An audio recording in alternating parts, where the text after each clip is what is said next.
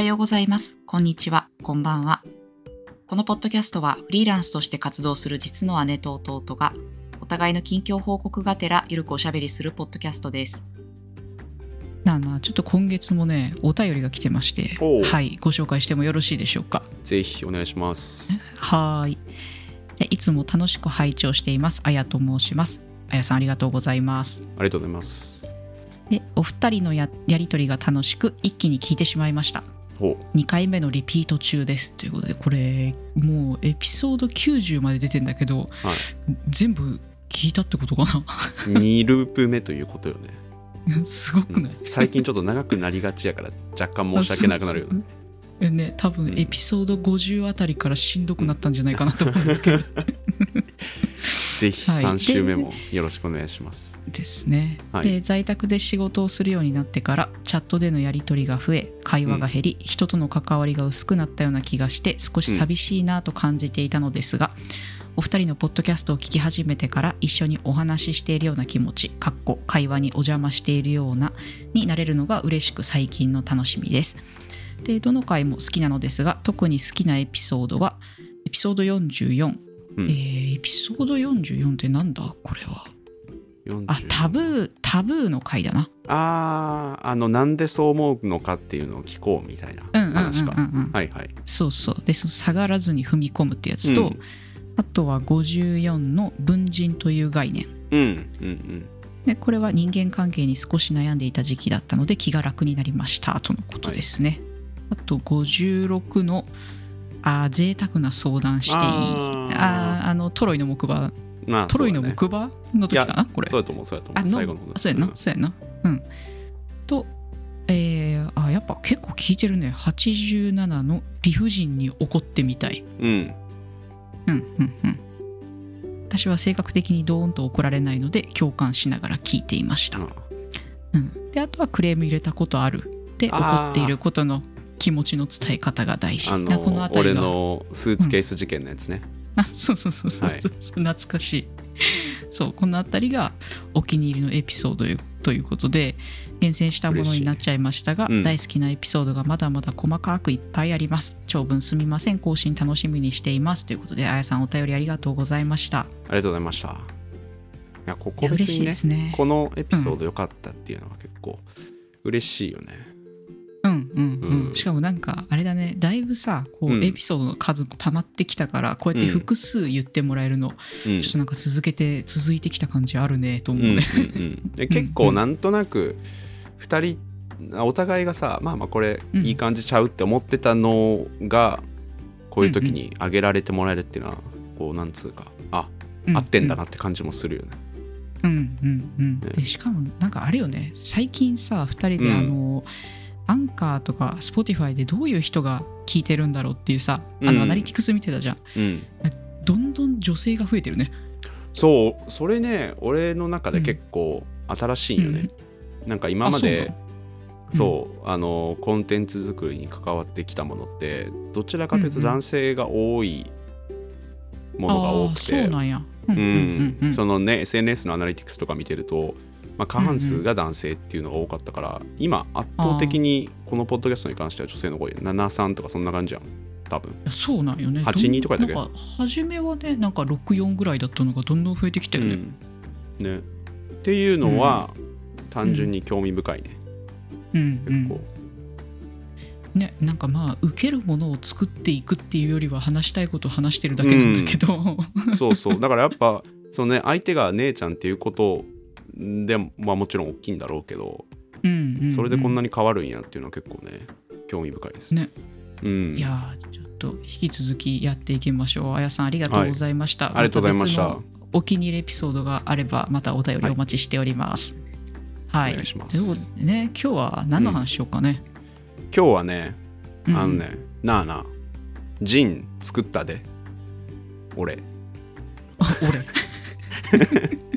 あの、うん。ジンを最近、えー先週、えっと完成して発売しまして、その話をしようかなとあ思っーおめでとうございます。はい、これさ見せたよ。ね。うん。見た、あのねうん。ジン作る人ってさ、うん。おしゃれなイメージあるよね。そうなん。しかもそれは私さ、うん。これずっとさこれ「ジン」って読むの知らんかってさうん、うん、なんて「読んだザイン」って読んでたよねあまあまあでも ありえるよね全然読み方としては。で俺もちょっとなんかね、おしゃれピーポーが「ジン」って読んでんの見てあやべ、うん。間違えた、あまあワンオケロックぐらい恥ずかしい。ワンオケロックね。結構忠実に読む派よね。まあザイン。これだったらザインって読む方が多分ね多いと思うな。パッと見だったら。あよねよね、うんうん。でねジン作ったっていうと、うん。えっ、とね34割ぐらいの人にはお酒のジン作ったと思われて、結構すごいねっ つって言われるから「いやそんなすごいもんじゃないです」みたいな やり取りを何回かね。醸してないって。そうそうそう。でえっ、と写真をですねオランダと、うんうん。あと日本帰ってきてから撮った、フィルムで撮った写真をまとめたジンうんうん。を作ったから、ちょっとその話を今日はしたいなと思ってて、うん。うんうん。えーどっから話そうかな背景から話すか。うんうんそうねそうね。そもそも写真って俺趣味でやってて、でそっからまあ仕事でもやるようになってで、うん5年くらい前まではもう本当に仕事用とかあとまあ旅行でどっか行った時に写真撮るみたいな感じでカメラを持ってってて、それ以外はまあ携帯でね普段のあのスナップみたいなの撮ってて、記録ぐらいね。そうそうそうそう、であと5年前ぐらいからこの今のスタンダードの仕事とかするようになってフォトグラファーのことについて調べたりだとか写真集を買ったりっていうのを意識的にするようになってで、うんそうしていくうちになんかこう目的のないこう旅行行きましたとか仕事でこれを撮らなきゃいけないとかっていうのとは別に目的のない写真を撮ることが増えたんよね。うんうんうんうんで同じ時期ぐらいに、えー、とデジタルだけじゃなくてフィルムでも写真を撮るようになってうんうん。でもうやることといえばまあインスタに投稿するくらいで特に見返すでもないからうんうん。写真集的なものを作りたいなっていうのはぼやっとずっと思ってはおったんよね。ああじゃあもうほんと数年越しのプロジェクトだったわけね。うんなんか本当にぼやっとした段階からどんどんこうどういう形にしていこうっていうので結局ジンに落ち着いたんやけど今のところは。あでもなんかさその写真たくさん撮っとったら、例えうんば古典とかさあとはなんか作品として個別に印刷するみたいな選択肢もあるやん、うんうんうんうん。まなんでこの人というか写真集っていう形にしようと思ったん？なそもそも古典はねなんでなんやろな、まあ、ちょっとハードルが高かったっていうのもあるんやけど時間空間的にも、うんうんうんうん。あとなんとなく必ずしもそうではないと思うんやけど古典ってなると、うんうん。あらかじめテーマを決めて、それに沿っうんてうん。撮ってくっていう風なプロセスがいるようなイメージがあって、で今回のジンに関しては今まで撮ってきたものを振り返ってこう共通しそうなものを選んだっていう感じだったからっていうのがあってまあ結果的に古典にはならなかったっていう感じかな。うんうんうんまあで確かにね古典だとねスペース確保したりとか、なんか在廊しなきゃいけないとか、うん。ちょっとなんか強制力も働くしね。っていうのもあっスモールステップって感じかな。そうそう、うんうんうんうんまあ、あとはまあそのなんつうんだろうものとして自分もそうやし、誰かにこう渡せるようなものの方が作りたかったっていうのもあるけど。うんうんうんうんで個別の写真だとなんかこう1枚としてのインパクトが必要だけどまあそうじゃなくてなんか複数枚を通してなんか伝わるものを作れた方がいいかなっていうのがあって写真集っていう形を選んでたね。うんうんうんうんうんじゃあまあなんかこういう普段撮ってるものをうん。こう集めて一つのテーマのこううん。写真集を作ろうっうん、て思いついたけどすぐやったわけじゃないかなりね。んかな？そう。で えっともう一個の背景としては前なんかのエピソードの時さこう作りたいもの作りたい欲みたいなことを喋ったと思うんやけどその波がね、まあうん。何ヶ月かおきぐらいに来るわけよ。はいでえっと多分1年半とか1年前ぐらいにそれが一回来て、うんうんうん。うんで友達と雑談の延長線上でちょっとジン作ろうぜみたいな話をしたんよ。うんうん。で実際にこうなんとなくテーマを2人で決めて写真も何枚か撮ったんやけど、まあ、結うんう局ん。形にならず頓挫して、うんうんうん。で、えー、と日本帰っってきて引き続き写真を撮ってて、で半年前ぐらいにちょっともう自分で作るかというふうになってうんうんでなんとなくあの題材とかフォーマットどういう形にするかとかっていうのも考えたんやけど、うんうんそれも仕事が忙しくなって中断したんよね。うんうんうんで、えー、と10月にこれマジでやらんとずっと終わらんなって思って、うんうんとりあえず一旦作ろうと。一回作りましょうっていう決断をしてえー、と進めていったっていう感じなんよね。でこうこねくり回してアイディアこねくり回してもしょうがないからあの、うんうん。もうとりあえず区切りをつけて作ってみて、うんうん。で納得いかんかったらまた作ろうみたいな感じで思い立ったのが10月ぐらいかな。おおこれはいいね。うん。この区切りつけてやるのは、そう。とりあえずアウトプット出してね。うん、であとなんか、えっと、外からの影響というか周りからの影響としては、えーとうん。うん最近、うんと今俺が関わってるスタンダードっていう雑誌で印刷会社を日本に変えたんよね。もともと香港にあったんやけど、で、えー、とそれとともに印刷会社を訪れることが何回かあってさ。うんうん。であ印刷っておもろいなっていうのがちょっとあったよね。うんうんうんっていうのと、あとは日本に帰ってきてからこう雑誌とか本を作る人と出会うことがちょこちょこあって、はいはいはいなんかこうみんなで作るのも楽しいんやけどちょっと自分のものとして作るっていうこともやってみたいなとうんうんうんいうのがうんうんあったかな。その3つが大きいかな。もなんかあれやな、あの一年もう数年越しになんか作りたくてこううん半年ずつぐらい作る、なんか熱が来てて、うんだからやっぱ相当作りたかったんだろうね。そうやね。うん、なんかその多分俺の中ではそのどうしてもうん。こう伝えたい思いがあるっていうよりも、うん。ゼロから作るっていう体験をしたかったっていうのが一番大きいと思うんやけど、うんうんうん。うんいやーでもなかなか実物も見たけどよかったね。ありがとうございます、そうそう。結局思ったよりこだわっちゃったところがあって最初はほんまにもうん、うもうペラペラでも、とりあえず作ろうって思っててけジンって結構そうやん、なんかもう本当に白黒印刷でさ、自分でホッチキスで閉じてとかっていうのもいっぱいあるし、うん。まあそういうぐらいで考えてたんやけどあれうんよあれよという間にあの形になったんよね。いやそうなんよね。なんか、うん。私もジンってさ結構、うん。あーなんつうのかなあの同人誌ぐらいのうんこううん。うん薄さのやつを想像してたら、うん。あれなんか紙もしっかりしてるしなんか表紙もこだわっとんなみたいな、結局そうなっちゃった 出ちゃってるね。うん。まあ実際にやってみてさ意外と面白かったなみたいな工程とかはあった、いくつかあるんやけど、えーとまずそもそものその写真を選ぶ過程っうんうん、ていうのがちょっとこれまでとは違った体験でこう普段の仕事でもその写真どの写真を掲載するか選ぶとかっていうのはやるんやけど、うん。うんその時の基準って、まあ、例えばインタビューの記事だったら、その人のうん。人となりとか言葉とかをうん伝えるためのビジュアルとか、あとはなんだろうな、まあ何か作品の写真とかだったらよく見せる綺麗に見せるうんうん。みたいな、うんうん。ある程度の目的があるんだけどはいはい。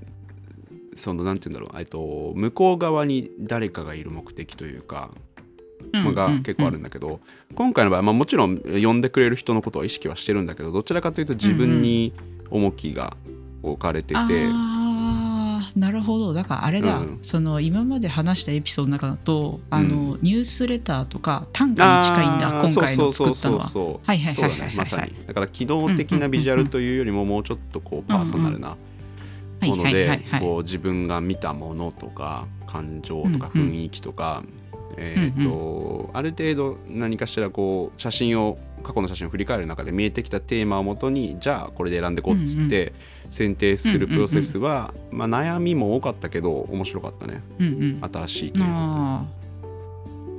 確かに。なんか今回さ、うん。えーっと中でもどういう感情というかさ、うんと初めは気に入ってる写真ってねバラバラな気がするんよ、なんかこれええんちゃんと思ってうん。やっていきながら徐々に徐々に固まっていって、あれ違う、やっぱりこっち持ってこようとかいうなんかうん。工程があるのかなと思うんだけど、うん。なんかどういう感情うん。を優先したとかさ、うん。なんかどんな雰囲気が伝えたかったみたいなのってある？うん、えっとねいまあえっと大きなテーマとしてはその自分の中での一つの大きな動きとしてやはりオランダから日本に引っ越して戻ってきたみたいなのはあるわけよね。で、その過去1年ぐらいに撮った写真をバーッと見ていくとやっぱある程度なんか自分の目の止まるものって共通項が何かしらあるんよね。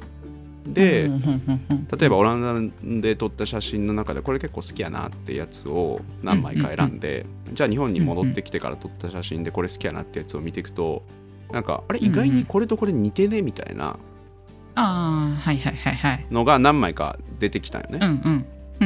であじゃあこれあのジンの構成としては基本的に見開きでうん左側がオランダで撮った写真、右側が日本で撮った写真っていう感じの構成になってるよね。あーなるほど。うんうん。はいはいで、はい。その最初にその共通項を見出した時にあじゃあそういうふうに対比させるような、あのー流れで作ってったら、まあ、自分にとっても面白いかもと思って、そこから選んでって、まあ、結局のところはうんとなんだろうなその映ってるものとか見るものと自分の関係性というかうんうん。みたいなところをテーマにしててこう場所が変わっても結局その何て言うんだろう目の前にあるものと自分のスタンスが変わらないと変わらないものがあるみたいなうんうんうんうんうん。感じの話をしたいなと思ってたのうん。うんうんうん。え今回あれだっけ？えっとタイトルなんだったっけ？タイトルはですね英語でうん Hidden in Plain Sight っていううんうん。名前でして。どうどういう意味？意味としてはね、あのーみ自分は見えてないけど実は目の前にあって気づけてないだけみたいな、感じ。うんうんこのプレインサイトっていうのはもううん。なんつうんだろう。なんか隠してるものがない。もう全部見えてる状態なんやけどその中に隠れてるものみたいな、話。あなんかそれを、うんえっ、とこのジンを通して見るわけですね、そういうことなんですよ購入した方はそうなんですよ、ああほうほうほうほうほうっていうのも本当にねうんなんか、もちろんタイトルはあの写真選んだ後につけたしうんうんそのまあなんか読んだりしたものとかからあこの言葉みたいな感じで、結構偶然思い浮かんだというか選んだタイトルだったよね。でうんすげえ前に読んだ本の引用とかを1ページ目に載っけたりしてそれもまあ同じような話で、えー、とうん結局何かを見るときにそのものを見てるんじゃなくてそのものと自分の関係を見てるんだみたいなあの文章があってそれをこう、うん表紙に持ってきたりとか。うんうんうん。あーこれは楽しそうだね、そう。なんかこのやっぱ目的が初めにないというか、うん。核が一番真ん中にないんだけどうん。なんかなんとなしこの輪郭がぼやっとしたまんま形になっていく感じ、いいね。うんうんうん、そう。なんかそれ、うんうんうんうん。そのプロセス自体もあんまりこれまでしたことはなくとりあえずやってみて振り返ってうんうん。見えてくる共通項みたいなのを見つけるうかうんうん。過程がね、結構面白かったね。へえそっか、うん。でなんかあれさあの表紙がさ半透明になっとったよ、はい、あれはなんかどういういいポイントですね。あのーこれ面白かったポイントの一つではないけど、まあ、紙選び結構楽しくてさ印刷会うんう社何社かからサンプルを送ってもらって、そうねめちゃめちゃ日の出に届いてたね。そうそう。厚さどうしようかなとか色どうしようかなとかうんうん。光沢ありなしどうしようかなみたいなのをうんうん考えててで最初は、えー、と表紙を厚紙にしてで中身本文は、まあ、今あの、うん。同じような紙あの完成したものと同じような紙でいこうって思っててちょっともうもう一個だけサンプルセット取っとこうと思って印刷会社からもらったやつを見てたら、あの半透明の紙があって、おろっつってなって、うんうんこれちょっと面白いなってなって、うんうんでデザイン上もともとは、えっと、表紙と裏表紙にあの横向きの写真が似たような写真があってオランダと日本で撮ったやつが、でそこにタイトル「ヒドゥン・イン・プレイン・サイト」っていうのをこうちょっとかぶせて、そのタイトル、はいはいそのなんか意味するところを表紙と裏表紙でも表現しようと思ったんやけど、うんうん。この半透明の紙を使ったらもっとこううん 3D でそれを表現できるんじゃないかっていうのをサンプルを見てあっうんうん。て気づいてでかつうんうん。まあタイトルとか内容にもマッチするやんってなってうんうんうん。じゃあもうこれでいきましょうってなってだから本当にサンプルを見なかったらうん思いついてなかったね。いやこれはいい体験だね。うん。とても。そうなんか全部頭の中で考えてそれを形にするっていうよりも、なんか外からのうんうんね、紙サンプルっていう外からの刺激を受けて自分の中にあるものが発展して、うんうんうん。結果的により良い、まあ、自分の中では少なくともより良いものとしてアウトプットできたっていうのは結構ねうん。面白かったね。よね。でしかもさ、うん。なんか今回って割と10月にバッと思い立ってさ、うん。1ヶ月1ヶ月半ぐらいで作ってるんか、そうね。でなんかそれって結構スムーズな気はするんよ。うん、でなんかきっと次作ろうって思った時にこの、なんていうのかなあこれだみたいなのがさきっと感覚が変わるた、時もあるんだろうね。そういう作品を作ってて。うんうんうんうん。うんだろうし多分もっとなんか印刷凝ってとか他の写真集からもうちょっとこうなんだろうインスピレーションというかうんうん。あの面白いものとしての面白さみたいなもうんうのんうん。も取り入れられるような気がしたね。うんうんうんうんなるほどね、うんでまあこうやってこう半透明の紙で表紙をつけたジンがやってきましたと、うん、やってきてさ、うん。あの自分のものを売るんって初めて？初めてやと思うな。うん。初めてかもね。物理的には、うん。うんうんうん。これ何で売ってんの？今は今ねあの、うん。ベースっていうあのウェブショップを作れるツールあるやんプラットフォーム、あそこで売っててうんうん。でこのウェブショップの解説自体も結構おもろくてさうんうん。あの最初はなんかもう DM ベースでうんうん。あの売ろっかなとか思ってたの？インスタとかツイッターとかの。はいはい。あの口座番号を教えてね、でそうそうそうそう。とかペイペイでとかっていうのを考えてたんやけど、うん。まあそれはそれで面白そうやなと思ったんやけどうんうん。なんかこうやっぱりメッセージ送るってなると結構ハードルあるやん。うんうん。そうね。からまあちょっとこう俺みたいな引っ込み思案の人のためにウェブショップはそうね。現代はね。持っといた方がいいでしょうというのでベースで作って、まあベースで作る前にいろんなのもね比較はしててで、ねベース結と構多いもんね今ね。そうそうストアーズとかイストアーズ。ーチとか。うん。うん。でその中で結局残ったのがベースかスクエアのどっちかっって感じになって、で実際スクエアの方が決済手数料とか安かったんよ。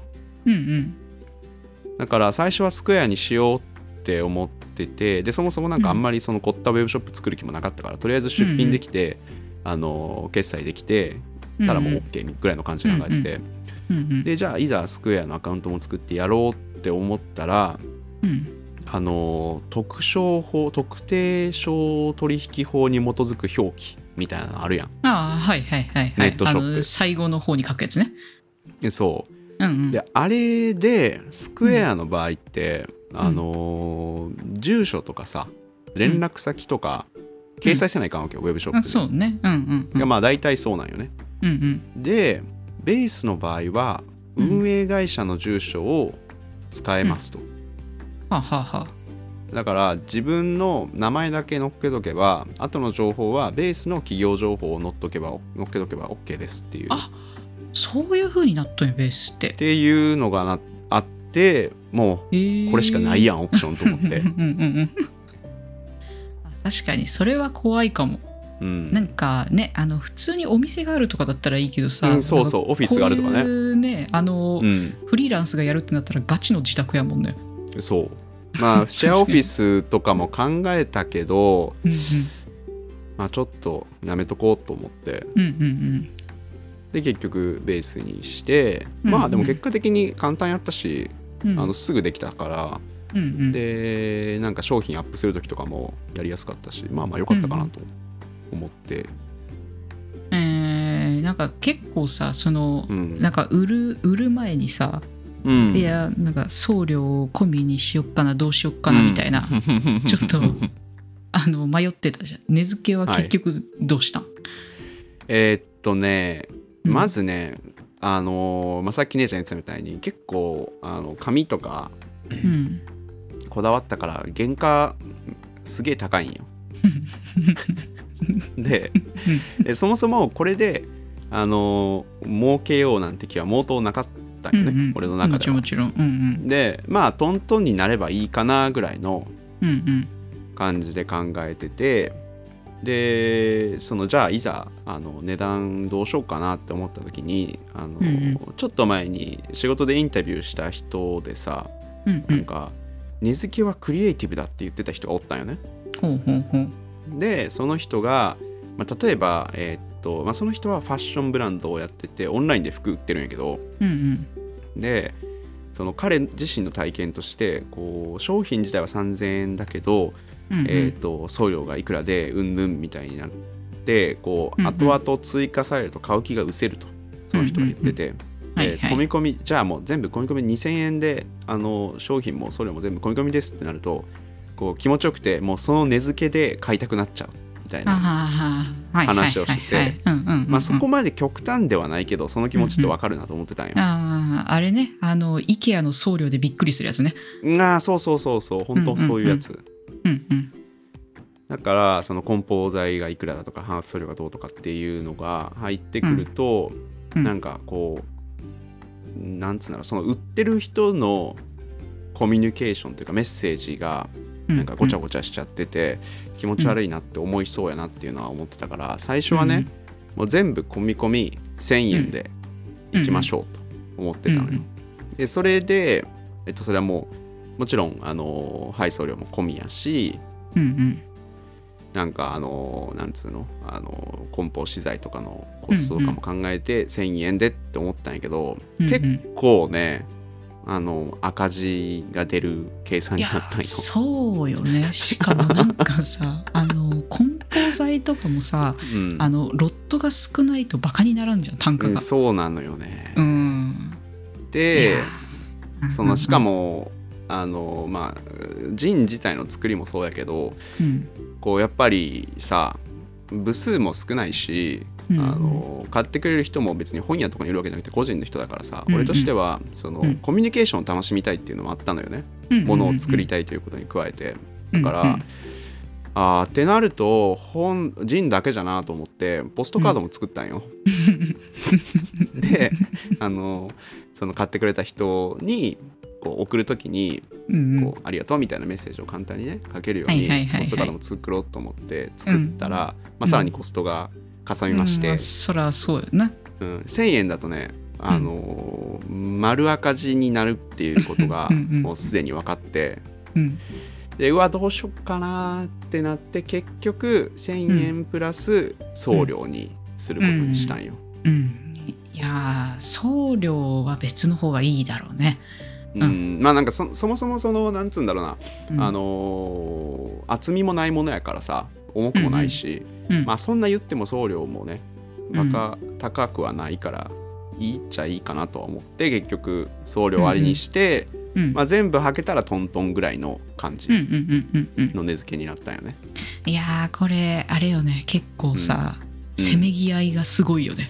いやそうなんよ。この、うん。なんていうの？こうピュアな自分の声に従うのかうん。でもなんかこうなんだろう経費と利益のバランスを考えるのかみたいなさ、大人と子供の自分がさあのガチンコになるよね。そうなんよね。うんうんうん。でなんかこれまで俺仕事で関わってたことってあのうんうん 2B の仕事だったりだとか、うんうん。まあ、あと今の仕事に関しては制作を主にやってるから値段の部分の決定権を持ってないよね、自分がう。んうんうんうんだし 2B の時ってある程度値段ってこうさ社内的に決まってたりするから。そうね。うん。うん、でじゃあいざその個人に物を売るってなるとうん。こうねまあ、例えばじゃあ今回で言えば1000円っていう値段を設定した時にその価値を自分は提供できているのだろうかみたいな、うんっていうことにめちゃめちゃ意識がいって、うんうんうんお店やるって大変やなっていうすごい月並みな感想を抱いたよね。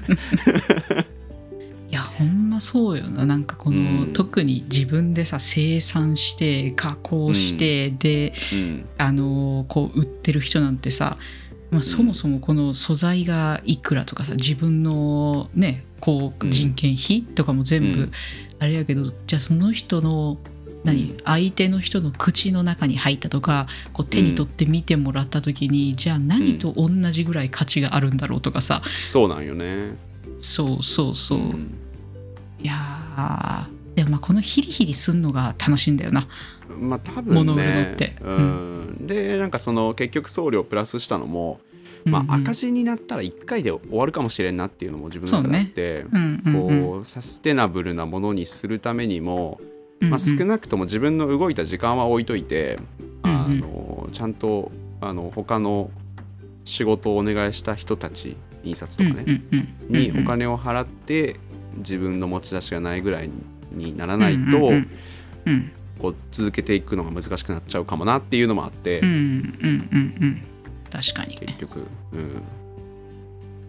いやっていうでもまあ感じ。いいいいよね。だこれ結構さもうあの、うん。SNS とかでさ「できました」って告知しとったやん、うん。なんかもう何かと交換できたりとか購入してくれた人はおる、うん。あのー購入はもう何件かご注文いただきまして、昨日あの第一弾を発送したんよね。でその今回ねあの売るだけじゃなくて交換もしましょうっていうのを伝えてて、で、そのねお申し込みは2件ほど来まして、いやだって結構縛りきつかったよね。食べ物はダメって書いてあったから、うん。これ結構お題として難しいなと思ったんだけど。そうで、まあ、実際2件のうち1件は食べ物やったんやけど知人だったからまあよしとしたっていう感じなんやけどでもねどっちかっていうと俺はこっちの方が楽しみなんよね。まあその、うんうんうん。さっき赤字うんぬんって言った後に言うのも変なんやけど、うんうん。あのーこう、まあ、まずなんだろうな。いわゆる制作活動を生活の支えにしてない人たちがどういうものを作るのかっていうことにもすごく興味があるし、うんとまあやっぱまあとどのつまりはコミュニケーションというかものを介した物々交換というコミュニケーションを自分のものと相手が作ったものでしたらどうなるんだろうっていうこう未知のトライというかうんうん。これまでやってきたことがなかったことに挑戦するっていう意味で物々交換の方がもっとあってほしいなとうんうん。思ってるね。いやー確かに。なんか特に何と交換したいなとかあるの、うん。やっぱその人の作ったものだよね。